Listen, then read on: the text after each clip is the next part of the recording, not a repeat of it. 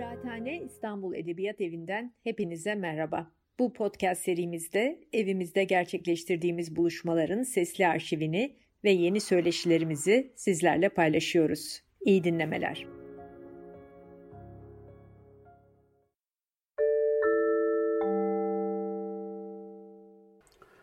İyi günler. E, Kıraathane İstanbul Edebiyat Evi'nde e, Zınar Karavil ile birlikteyiz. Hoş geldiniz. Merhaba, hoş bulduk. E, konumuz e, Zınar Karavil'in yeni çıkan kitabı e, Demirtaş'ın Beyaz Sandalyesi. E, kitap üzerine, e, tabii Selahattin Demirtaş üzerine uzun uzun sohbet edeceğiz. Ama önce e, kendinizi tanıtır mısınız bize? Biraz? Tabii memnuniyetle. Ee, ben aslında çok heyecanlı, hareketli bir hayat hikayem yok. 1976 Diyarbakır doğumluyum. Diyarbakır'da doğdum, büyüdüm. İşte klasik o ilk orta lise eğitimini Diyarbakır'da aldım. Ee, daha sonra İzmir'de Ege Üniversitesi'nde e, tekstil teknikerliği bölümünü okudum. Bir süre İstanbul'da tekstil eğitimini almış olduğum için tekstil işinde çalıştım. Daha sonra e, yolum BDP ile kesişti 2010 yılında. Daha sonra BDP Genel Merkezi'nde çalıştım. Daha sonra HDP Genel Merkezi'nde çalıştım ve bu dönem zarfında ağırlıklı olarak Selahattin Demirtaş'ın basın işleriyle ilgilendim. Hikayemi çok kısaca böyle söyleyebilirim. Ee, peki bu e, kitabı yazma fikri nereden doğdu? Önce onu sorayım. Açıkçası bu bir ihtiyaç, bir zorunluluktu. Hı hı. Çünkü e, Demirtaş'ın bir politik hikayesi var, bir siyasi hayat hikayesi var. Bu, bu hikayenin bir yerinde de cezaevinde. Cezaevinde de aktif siyasetçiliğini e, sürdürüyor ve e, cezaevinde birçok şey yaşadı. Dışarıda Demirtaş ekseninde birçok şey yaşandı. Ülkemizde birçok gelişme oldu. Demirtaş bu gelişmeler hakkında zaman zaman röportajlarıyla, zaman zaman köşe yazılarıyla görüşlerini açıkladı. Zaman zaman seçimlerde halka çağrılarda bulundu ve bir politik tutum alınmasını istedi. Dolayısıyla şimdi saymaya kalksam belki bitmeyecek ama hemen tamamını hemen hemen tamamını kitapta bulabileceğiniz pek çok şey oldu. Bunlar çok dağınıktı ve bunların bazılarının arka planı bilinmiyordu. Yani örneğin Google'a girip search ettiğinizde, aradığınızda belki bunları bulabilirdiniz ama derli toplu bulmak mümkün değildi ve e, arka plan bilgiler vardı. Ben bunların tamamının bir albümde toplanması gerektiğini düşündüm. Daha doğrusu bu ihtiyaç apaçık ortadaydı. Bu ihtiyacı gidermenin gerektiğini düşündüm. Öyle daha doğru ifade etmiş olurum. Bu bir ihtiyaçtı, bu bir zorunluluktu, bu bir gereklilikti. Bu, bunu yapmak gerekiyordu. Fikir böyle doğdu ama aslında bir e, buna gelmeden önce belki bir e, anı mahiyetinde söylemek istediğim bir şey var. Bir SDP'de çalışırken e, çok değerli bir danışman arkadaşım bana 7 Haziran seçim dönemlerinin kitabının yazılması gerektiğini söylemişti. O kafamda im e, imlenmişti, yer etmişti. Hakikaten ya diye düşünmüştüm. 7 Haziran seçim dönemi çok enteresan bir dönemdi. Hem seçim gününe giderken yaşadığımız dönem evet. hem de seçimlerden sonra 1 Kasım'a giderken yaşadığımız periyot çok ilginçti ve gerçekten onu kitaplaştırmak gerekirdi. Ki zaten son zamanlarda çok speküle de ediliyor. Özellikle 7 Haziran 1 Kasım arasında ne oldu e, sözü üzerinden o döneme hep atıflar yapılıyor. Fakat ben o dönemi değil de e, Demirtaş'ın cezaevinde olduğu dönemi e, kitaplaştırmanın daha öncelikli olduğunu düşündüm ve o nedenle bu dönemi e, kitaplaştırdım. Belki ileride e, o dönemi de 7 Haziran 1 Kasım arası dönemi ya da 7 Haziran giden dönemi de kitaplaştırmak e, mümkün olabilir. Fikir e, çok özetle söylemek gerekirse böyle doğdu. Evet. E, elinize sağlık. E, kitap e, bana şöyle geldi. E, Selahattin Demirtaş odağında hatta onun cezaevindeki hayatını odak alan ama son 5 yılın 6 yılın Türkiye panoraması aslında bir yerde. Ve e, hepsi e, kaynakların hepsi verilmiş dipnotlu. E, dolayısıyla isteyenin kontrol edebileceği şekilde. Yani hiçbir yanlış anlamaya ya da abartmaya yer kalmayacak şekilde. Bu mesafeyi nasıl korumayı başardınız? Çünkü Demirtaş'ı çok yakınsınız bildiğim kadarıyla. Anlıyorum evet doğru. Tabii kendisi çok aurası güçlü bir e, figür açıkçası. Hani bir siyasetçi olmanın e, ona verdiği saygınlığın ötesinde siyasetçi olmasaydı da örneğin komşunuz olsaydı ya da okul arkadaşınız olsaydı ona çok iyi arkadaş olurdunuz, onu severdiniz. Dolayısıyla gerçekten de tam da dediğiniz gibi kendisine mesafe koymak pek kolay e, değil.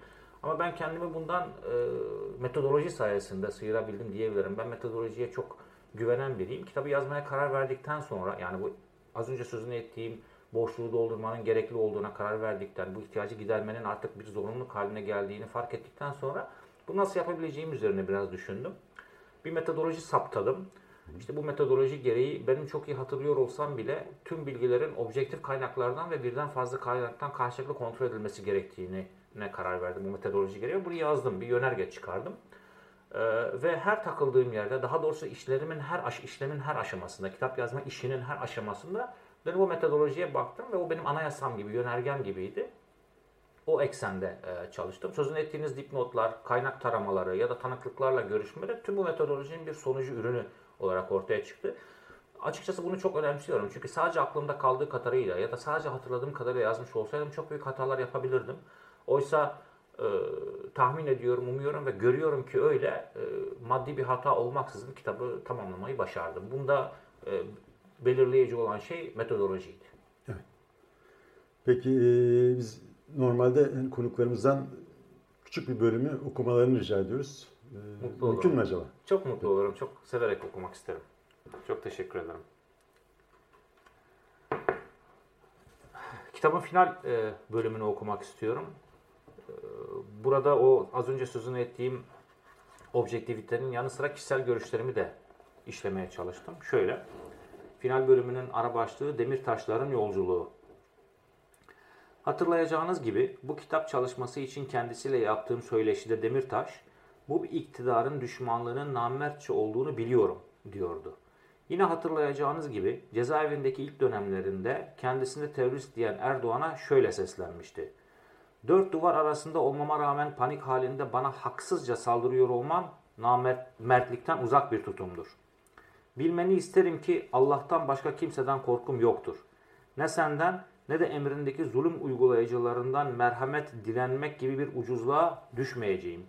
Ömrümün geri kalanını hapiste geçireceğini bilsem de onursuzluğu ve teslimiyeti asla kabul etmeyeceğim. Bazı kültürlerde bir kişinin rakibinin mert, zeki, dürüst ve cesur olması o kişi için bir saygınlık nedeni olarak görülür. Recep Tayyip Erdoğan bu açıdan çok şanslı. Ama aynı şeyi Selahattin Demirtaş için söylemek ne kadar mümkün bunu okurların takdirine bırakıyorum. Demirtaş aynı çağrısında şöyle de demişti. F tipi bir hücrede olsam da vicdanım rahat, korkusuz ve mutlu olduğumu bilmeni isterim. Demirtaş'ı sadece şimdilik kaydıyla vicdanı rahat, korkusuz ve mutlu bir şekilde o F tipi hücrede beyaz sandalyesinin üzerinde bırakıp bir gün mutlaka döneceği evine giderim. Başak Demirtaş o evde kızları Delal ve Dılda ile birlikte yaşamaya devam ediyor. Başka bir eve taşınmayacağını, herhangi bir eşyayı bile değiştirmediğini ve değiştirmeyeceğini, o eşyaların her birinde eşiyle anıları olduğunu, eşinin eve, yuvasına döndüğünde her şeyi bıraktığı gibi bulmasını istediğini söylüyor. Dışarıdaki milyonlarca Demirtaş gibi o da Demirtaş'ın çıkacağı günü güçlü bir iradeyle, sabırla ve umutla bekliyor. Bu kitap çalışması için kendisiyle yaptığım söyleşide Demirtaş şöyle diyordu. Ayda bir arama için hücremize gelen jandarma erlerinden, top oynadığımız halı sahanın yanındaki gözetleme kulesindeki nöbetçi jandarma erlerine, ring aracının arkasındaki güvenlik bölümünde oturan jandarma erlerine kadar beni her gördüklerinde ağlayan çok sayıda asker gördüm. Mahkemeler için Sincan cezaevinden duruşma salonuna götürülürken sağlı sollu yüzlerce askerin oluşturduğu bir koridordan geçir, geçiriliyorum her seferinde. Askerlerden bazılarının özellikle Kürt oldukları anlaşılanların ben yanlarından geçtiğimde gözlerinden patır patır yaşlar dökülüyordu. Neredeyse hepsi bana sarılmamak için kendilerini zor tutuyor görünüyordu.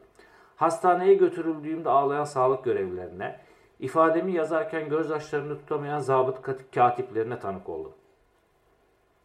Onun için ağlayan milyonlarca kişi şimdi sevinç gözyaşları dökecekleri günü bekliyor.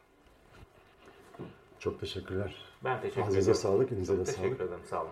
Ee, neden beyaz sandalye? Onu söyle. Onu da Sırrı Bey'e sormak lazım. Sordum. Şöyle dedi. Sırrı Sıraya Önder çok sağ olsun. Çok değerli.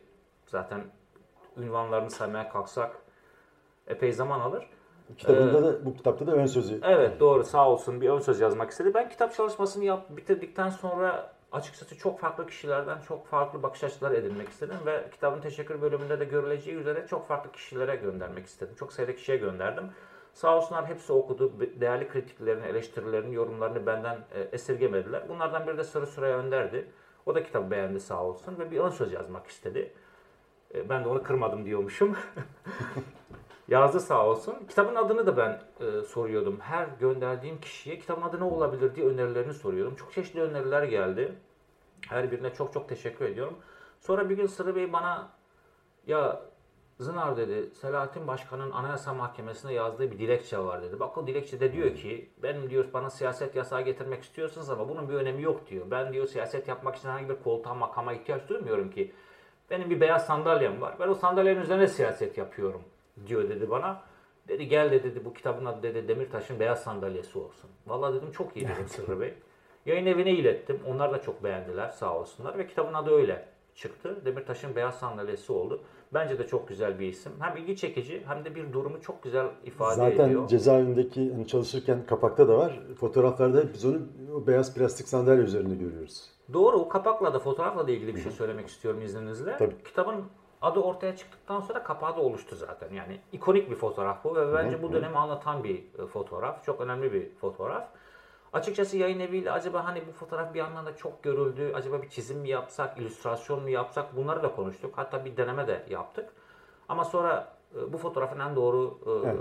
fotoğraf olduğu konusunda hem fikir olduk ve böylece kitabın ismi ve kapağı oluşmuş oldu. Yani burada aslında her şey var. Koşulları ama çalışma azmi he- her şey yansımış durumda fotoğrafa. Doğru teşekkür ederim. Belki bu, bundan sonra gene devam ederseniz inşallah tabii dışarı çıkar ve devam etmek zorunda kalmazsınız ama belki kettle olabilir. Aa, Değil evet. mi? Tweet atan kettle. Doğru. Aslında onun üzerine de belki ayrıca bir e, kitap yazmak lazım. Çünkü o kitap çok, o kettle çok önemli bir hale geldi. Biliyorsunuz Evet. gerek e, yerel seçimler olsun, gerekse de zaman zaman dışarıya verdiği mesajlar olsun. Gerçekten önemli. Hani bir sembol Anlatır beyaz mısınız sandalye, biraz? bir, sem, bir sembol de kettle. E, Kitaba kettle'da da e, Evet. karıştırıyorum çok özür diliyorum. E, kitapta kettle'a da e, yer verdim doğal olarak. Çünkü çok e, ikonik. Ama o işlevsel aynı zamanda hani oradan tweet atabildiği için. Ya o şöyle şimdi onun hikayesini hakikaten anlatmak isterim. Bir acı bir hüzün, hüzünlü bir mizah var orada. Selahattin Demirtaş cezaevine girdikten sonra uzun bir süre e, e, Twitter hesabını kullanmadı. E, Daha sonra e, Twitter hesabını kullanmaya ihtiyaç duyunca avukatları aracılığıyla e, HDP yönetimi aracılığıyla hesabından birkaç mesaj paylaştı. Bu şaşkınlık uyandırdı ilk başta. İşte aradan bir 10 ay 11 ay geçmişti yanlış hatırlamıyorsam. Hem de cezaevindeki birinin Twitter'dan mesaj paylaşması çok alışıldık bir şey değildi. O dönem itibariyle özellikle. Ee, bunun üzerine hücresinde bir arama yapılmış. Yani cezaevi görevlileri geliyorlar, hücreye giriyorlar. Ve kettle'ı buluyor. Evet. Hakikaten öyle oluyor. Çünkü elektrikli başka bir şey yok. Bir televizyon var, bir kettle var. Televizyona bakıyorlar, yok bundan tweet atılmaz diyorlar. Kettle'dan şüpheleniyorlar.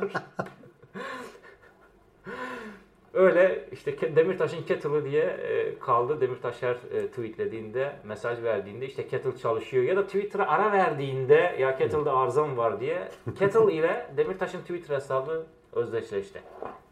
Evet. Ee, ama zaten e, Twitter'da da e, yazdıkları her zaman çok büyük yankı uyandırıyor. Yani e, belki internet olabilse e, cezaevinde çok farklı olacak. Yine de cezaevinden e, siyasi e, olaylara çok müdahale ettiğini görüyoruz değil mi? Yani son 6 yıl içinde epey e, önemli tweetler, önemli şeyler geldi, yazılar geldi Demirtaş'tan. Doğru evet Demirtaş aslında fiziken cezaevinde ama bunu bir hamaset perspektifiyle söylemiyorum. Ee, gerçekten de kendisi dışarıda. Hem gözleri dışarıda ee, hem de olayları analiz edebilme, izleyebilme, takip edebilme kapasitesi e, son derece yüksek. Dolayısıyla izleyip analiz ettiği şeylere gerek yazılarıyla, gerek kendisine sorulan sorulara verdiği yanıtlarla, gerekse de zaman zaman Twitter hesabından verdiği mesajlarla dahil olabiliyor.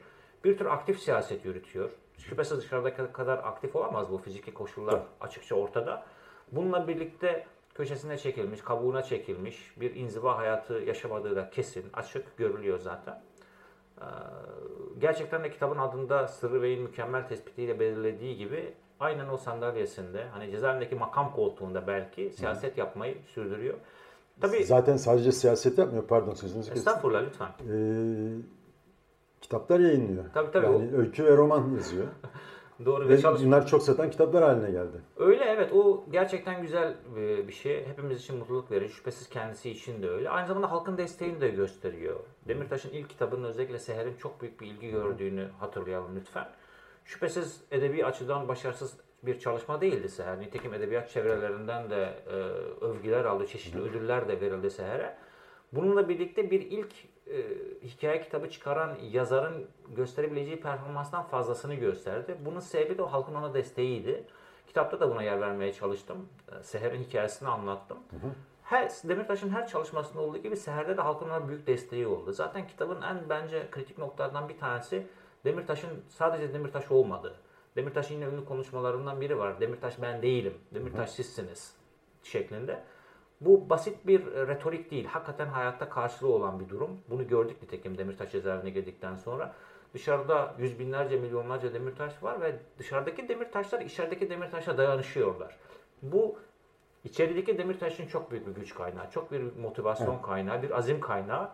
Tüm bu çalışmalarını yürütmesini sağlayan iki temel unsurdan bir tanesi o. Diğeri de şüphesiz kendi yetenekleri, Evet, e, pardon. Ayrıca e, kendisi de dışarıdakiler için bir umut kaynağı. Çünkü o kadar pozitif, o kadar çalışkan ve tutarlı bir profil çiziyor ki içeride de eskiden olduğu dışarıda. Gerçekten dışarıdakiler için umut kaynağı denebilir. Çok teşekkür ediyorum. Bu güzel sözlerinizi kendisine iletmek isterim. Memnuniyetle. Ee, Seher çıktığında hani bir siyasetçinin e, hapiste de olan, vakti olan bir siyasetçinin bir ilk denemesi e, gibi göründü ama sonra diğer kitaplar Demirtaş'ın e, edebi alanda e, kalıcı olduğunu gösterdi. Evet, Bundan sonra devam edecek zannediyorum. E, yani umarım devam etmeye zamanı olmaz. Önce onu söyleyeyim. Umarım buna zaman e, bulamaz ama Umarım evet, bir daha yazamaz diyorsunuz yani. Pozitif anlamda söylüyorum. Hani Türkiye bir yazar kaybetsin. Güzel. Ee, çünkü siyasetçi Demirtaş sanıyorum yazar demiş, Demirtaş'tan daha büyük e, yararlar sağlar ülkemize. Ülkemizin geleceği için siyasetçi Demirtaş'ın yazar Demirtaş'tan daha değerli, daha önemli olduğunu düşünüyorum. Kaldı ki e, siyasetçi Demirtaş da bundan sonra fırsat bulduğunda gene e, bir kere alıştıktan sonra yazmaya devam edebilir. Olabilir. birbirini dışlamayabilir. Olabilir. Yani. Açıkçası bir endirekt diyalogumuzda kendisi buna benzer bir şey söylemişti. Avukat arkadaşlar zaman zaman benim selamlarımı kendisine iletiyorlar sağ olsun. Keza onun da selamlarını Hı-hı. bana aktarıyorlar. Böyle bir diyalog aramızda e, olmadı değil. Hani hangisi baskın çıkar? Yazar Demirtaş ya da sanatçı Demirtaş mı yoksa siyasetçi Demirtaş mı? Herhalde bunu o çıktıktan sonra göreceğiz.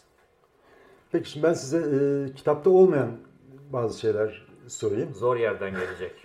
Çünkü kitapta gerçekten de e, olgulara dayalı, e, referanslı, dipnotlu, e, kaynakça bir e, panorama var. Teşekkür ederim. E, Selahattin Demirtaş hakkında soracağım. Yani kişisel olarak e, kendisini bize anlatır mısınız biraz? Yani Türkiye tanıyor çok büyük çoğunlukla ama e, hem Anladım. cezaevindeki koşulları mesela morali nasıl e, iyi tahmin ediyorum yaptıklarına bakılırsa.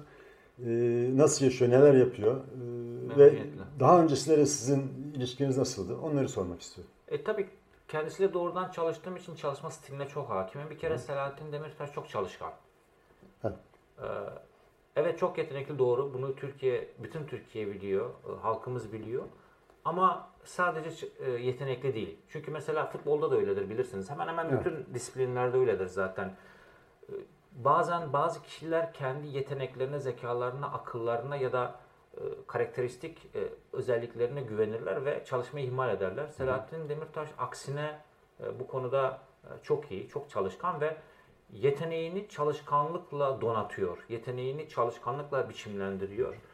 Ee, çok erken saatlerde uyanırdı e, dışarıda çalıştığımız dönemde.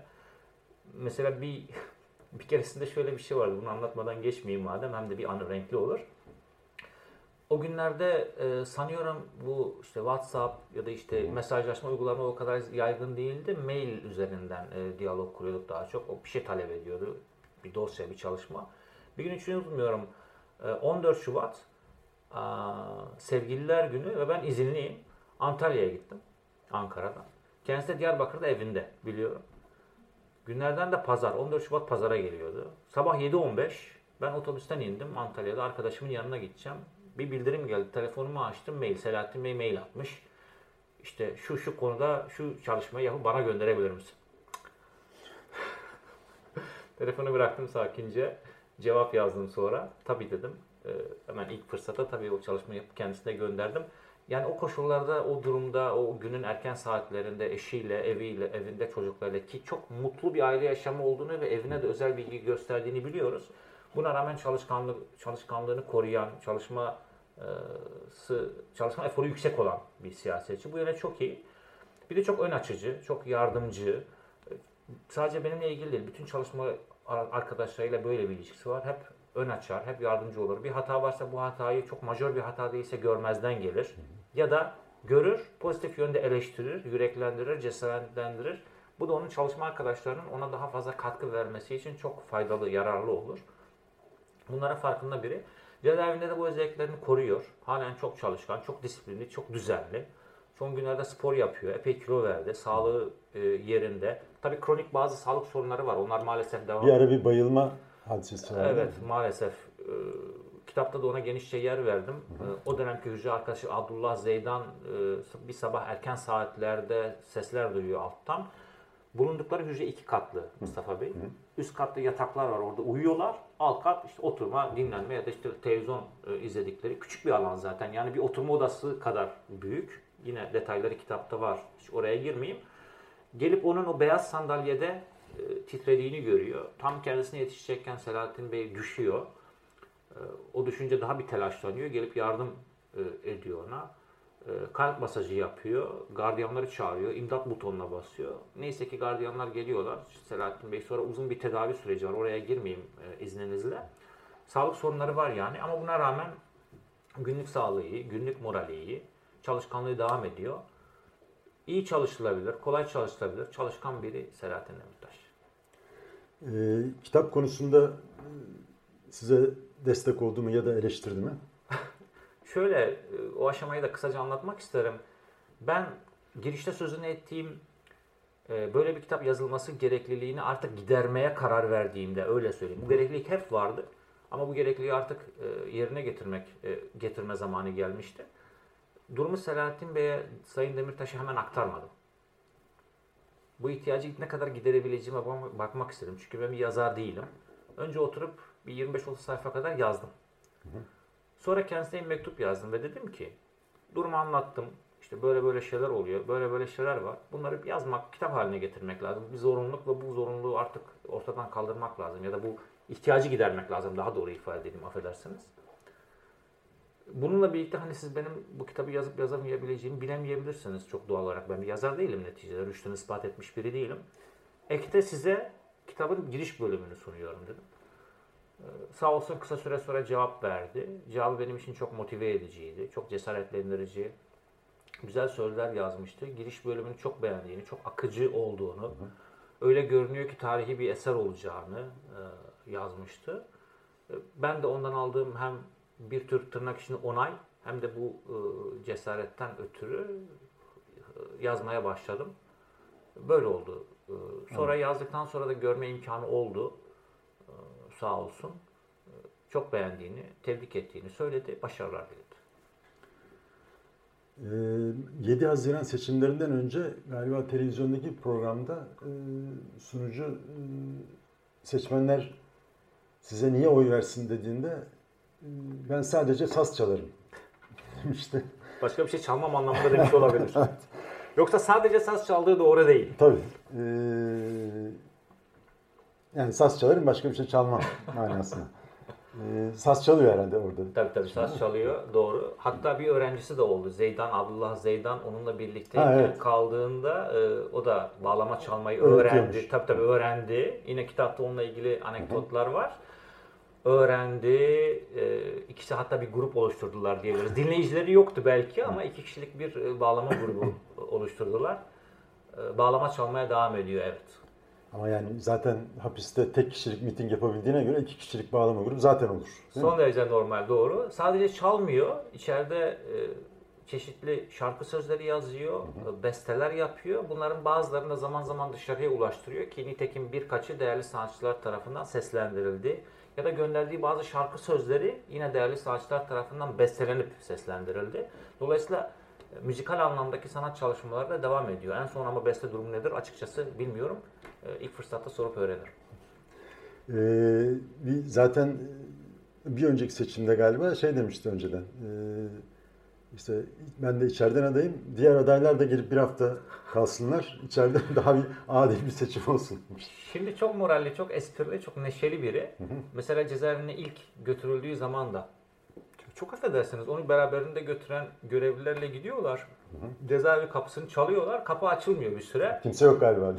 Dönüyor yandaki görevliler diyor ki "Cık, içeride kimse yok geri dönelim.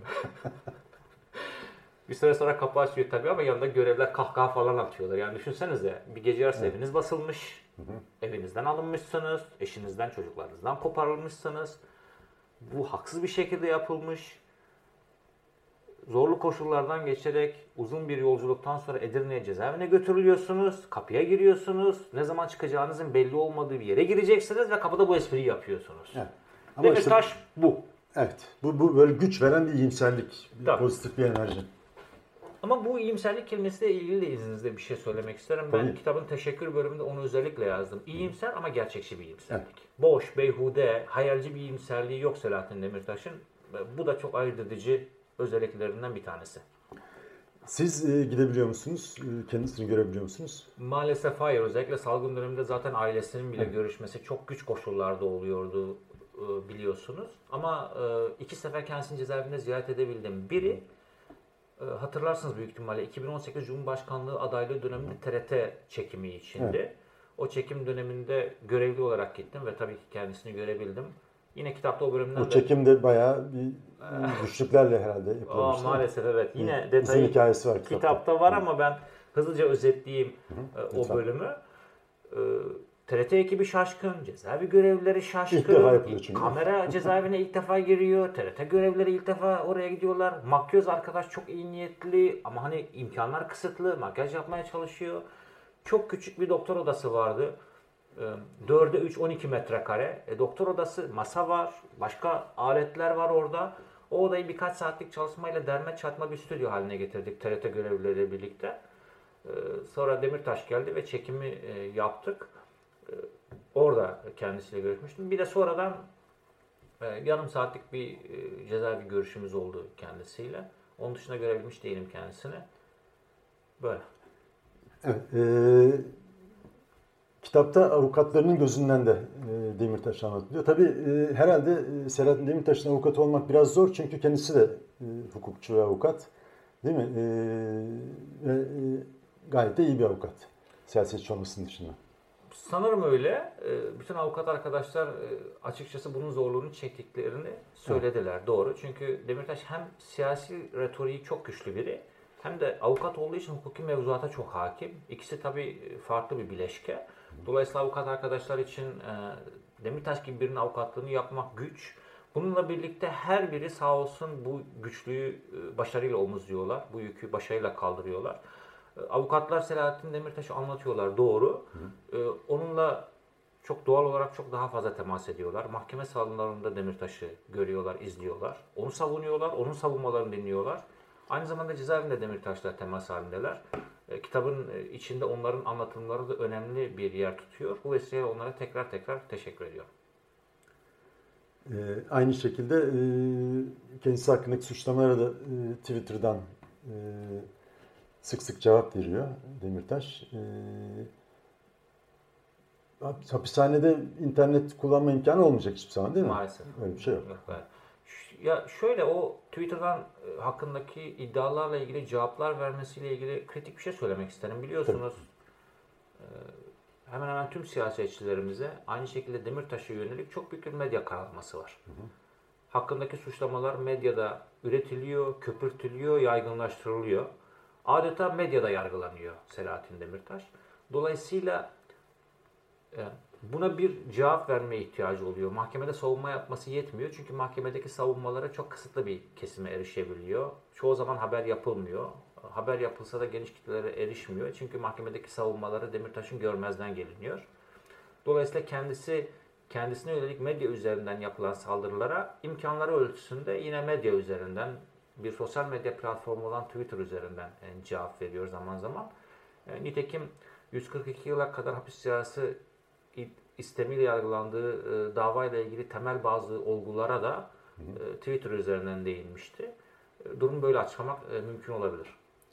Zaten kendisi siyasi tutuklu olmadığını söylüyor. Kendisini siyasi rehine olarak görüyor değil mi? Doğru çünkü içeride bulunmasının hukuki hiçbir altyapısı yok. Bunu en açık şekilde Avrupa İnsan Hakları Mahkemesi'nin birden fazla kez, iki kez e, derhal serbest bırakılması kararından anlayabiliriz. Biliyorsunuz Avrupa İnsan Hakları Mahkemesi Türkiye'nin iç hukuk kuralları gereğince de en üst yargı en üst yargı organı. Dolayısıyla kararları bağlayıcı. Ama o bağlayıcı kararlar uygulanmıyor. E, bu açıdan bakıldığı zaman, bu doğru açıdan bakıldığı zaman Selahattin Demirtaş'ın ve arkadaşlarının içeride bulunmasının e, hukuki bir altyapısı, hukuki bir zemini yok. E, hukuken cezaevinde olmayan biri de olsa olsa rehine olabilir. Tabii. Ee, bundan sonraki e, kitabı konusunda bize bir şeyler söyleyebilir misiniz? Söylemezseniz anlarım. Hayır rica ederim. Ben de bundan sonra açıkçası bir kitap yazmayı e, düşünmüyorum. Ya da şöyle düzelteyim. Gelecekle ilgili bir kitap yazmayı düşünmüyorum. Umarım yazmaya imkanım olmaz. Demirtaş kısa zaman içinde çıkar. Hukuk uygulanır ve Demirtaş çıkar. Demirtaş'ın çıkması için, Demirtaş'ın ve arkadaşların çıkması için özel ekstrem bir şey yapılmasına gerek yok Mustafa Bey. Hı. Mevcut durumdaki hukuk uygulansa, yasalar uygulansa Selahattin Demirtaş'ın şu an beyaz sandalyede değil, başka bir koltukta oturuyor olması lazım ya da evinde oturuyor olması lazım. Tıpkı Osman Kavala gibi. Kesinlikle. Kesinlikle. Zaten Demirtaş ve arkadaşlar derken bunu çok güzel söylediniz. Demirtaş Hı. ve arkadaşlar derken sadece HDP'leri kastetmiyorum şüphesiz. Hı. Osman Bey'le, Sayın Kavala'yla Demirtaş'ın bir hukuk arkadaşlığı var. Arkadaşlar derken onu kastediyorum elbette. Onu da kastediyorum elbette. Ee, belki şey yazabilirim. 7 Haziran 1 Kasım evet. o dönemi yine e, benzer bir metodolojiyle geriye dönük hem objektif belgeleri tarayarak hem de tanıklarla yani konuşarak. 7 Haziran derken seçim öncesinden. Tabii tabii şüphesiz. 7 Haziran aslında bir motto. Yani o süreci tabii, kastediyorum. Evet. Bizde şöyle bir şey var Mustafa Bey. Seçim denince sadece oylama günü anlaşılıyor. Evet, Oysa seçim dediğimiz şey bir proses. Oylama Hı. günden ibaret değil. Tabii. Oylama gününde de bitmeyen, başka bir aşamaya evrilen bir prosestir Hı. seçim. Diyelim ki atıyorum 1 Mart'tan başlayarak belki o seçim dönemini, 7 Haziran oylama gününü, Sonra oylama gününden sonra yaşananları evet. 1 Kasım sürecini hani o bir yıllık dönemi belki yazabilirim. Çünkü e, o bir yıllık dönemle ilgili işte 7 Haziran 1 Kasım arasında neler oldu bir anlatırsam türü söylemler de var. Orayı da belki gerek objektif belgelere dayanarak gerekse de dönemin tanıklarıyla konuşarak bir netliğe kavuşturmakta fayda olabilir. Ama bu çok ham bir düşünce henüz. Hı hı. E, netleşmiş değil. İlerleyen günlerde bakacağım. Evet, e, yakın tarih söz konusu olduğunda böyle çalışmalar önemli çünkü e, yani bu gazetelerden e, izlenebiliyor ama genellikle insanlar olaylar arasındaki bağları kopuk kopuk düşünmeye eğilimler ve bir süre sonra unutuluyor zaten. Zaten hani bağımsız medya organları da çok az olduğu için yakın tarihimiz hakkında hızlı bir unutuş süreci içine giriyoruz. Evet bu dediğiniz çok önemli. Bazı şeyleri kaydetmek, arşive geçirmek, hı hı bir albümde toplamak, bir bellek oluşturmak e, çok yararlı. Buna katılıyorum. E, çok eksiğimiz var. E, umarım bu eksikler kısa zamanda tamamlanır. Peki e, Selahattin Demirtaş'tan yeni bir kitap gelecek mi önümüzdeki aylarda? E, umuyorum son kitabı e, çıkacaktır. Son diyorum çünkü biraz önce de belirttiğim gibi e, yazmaya, bir başka kitap yazmaya zamanı olmaz. Ama şimdilik biraz zamanı var gibi görünüyor ve bu zamanı da Selahattin Demirtaş çok çalışkan olduğu için en verimli şekilde değerlendirecektir. Çeşitli üretimler yapacaktır. Bu üretimlerden birinin bir e, edebi eser olma ihtimali evet var. Ee, çok teşekkür ederiz. Söyleyeceğiniz, ekleyeceğiniz, e, söylemek istediğiniz başka bir şey var mı? Ben çok teşekkür ediyorum. Kameraların acemisi biri, biri olarak sürçülisan ettiysem affola diyorum. Estağfurullah. Ee, burada olmaktan büyük mutluluk duydum. Ee, çok teşekkür ediyorum e, davetiniz için, program için. Ee, herkese sevgilerimi, selamlarımı iletiyorum. Bir tek şey söyleyebilirim Tabii. belki. Ee, ekonomik olarak çok güç zamanlardan geçiyoruz. Birçok ihtiyacımızı kısmak durumundayız. Kitap fiyatları da malum. Kitabı alıp okuyan e, arkadaşlardan e, bir ricam olabilir. Okuduktan sonra başkalarına versinler lütfen. Elden ele dolaştıralım. Peki. Ee, umarım e, bir sonraki kitabımızda da yine burada e, kitap üzerine bir söyleşi yaparız. Eğer bir sonraki kitabım olursa yazarsam memnuniyetle. Ee, Demirtaş'ın Beyaz Sandalyesi e, Zınar Karavili ile kitap hakkında bir sohbet yaptık. Kendisine çok teşekkür ederiz geldiği için, zahmet ettiği için. Tekrar görüşmek üzere. İyi günler.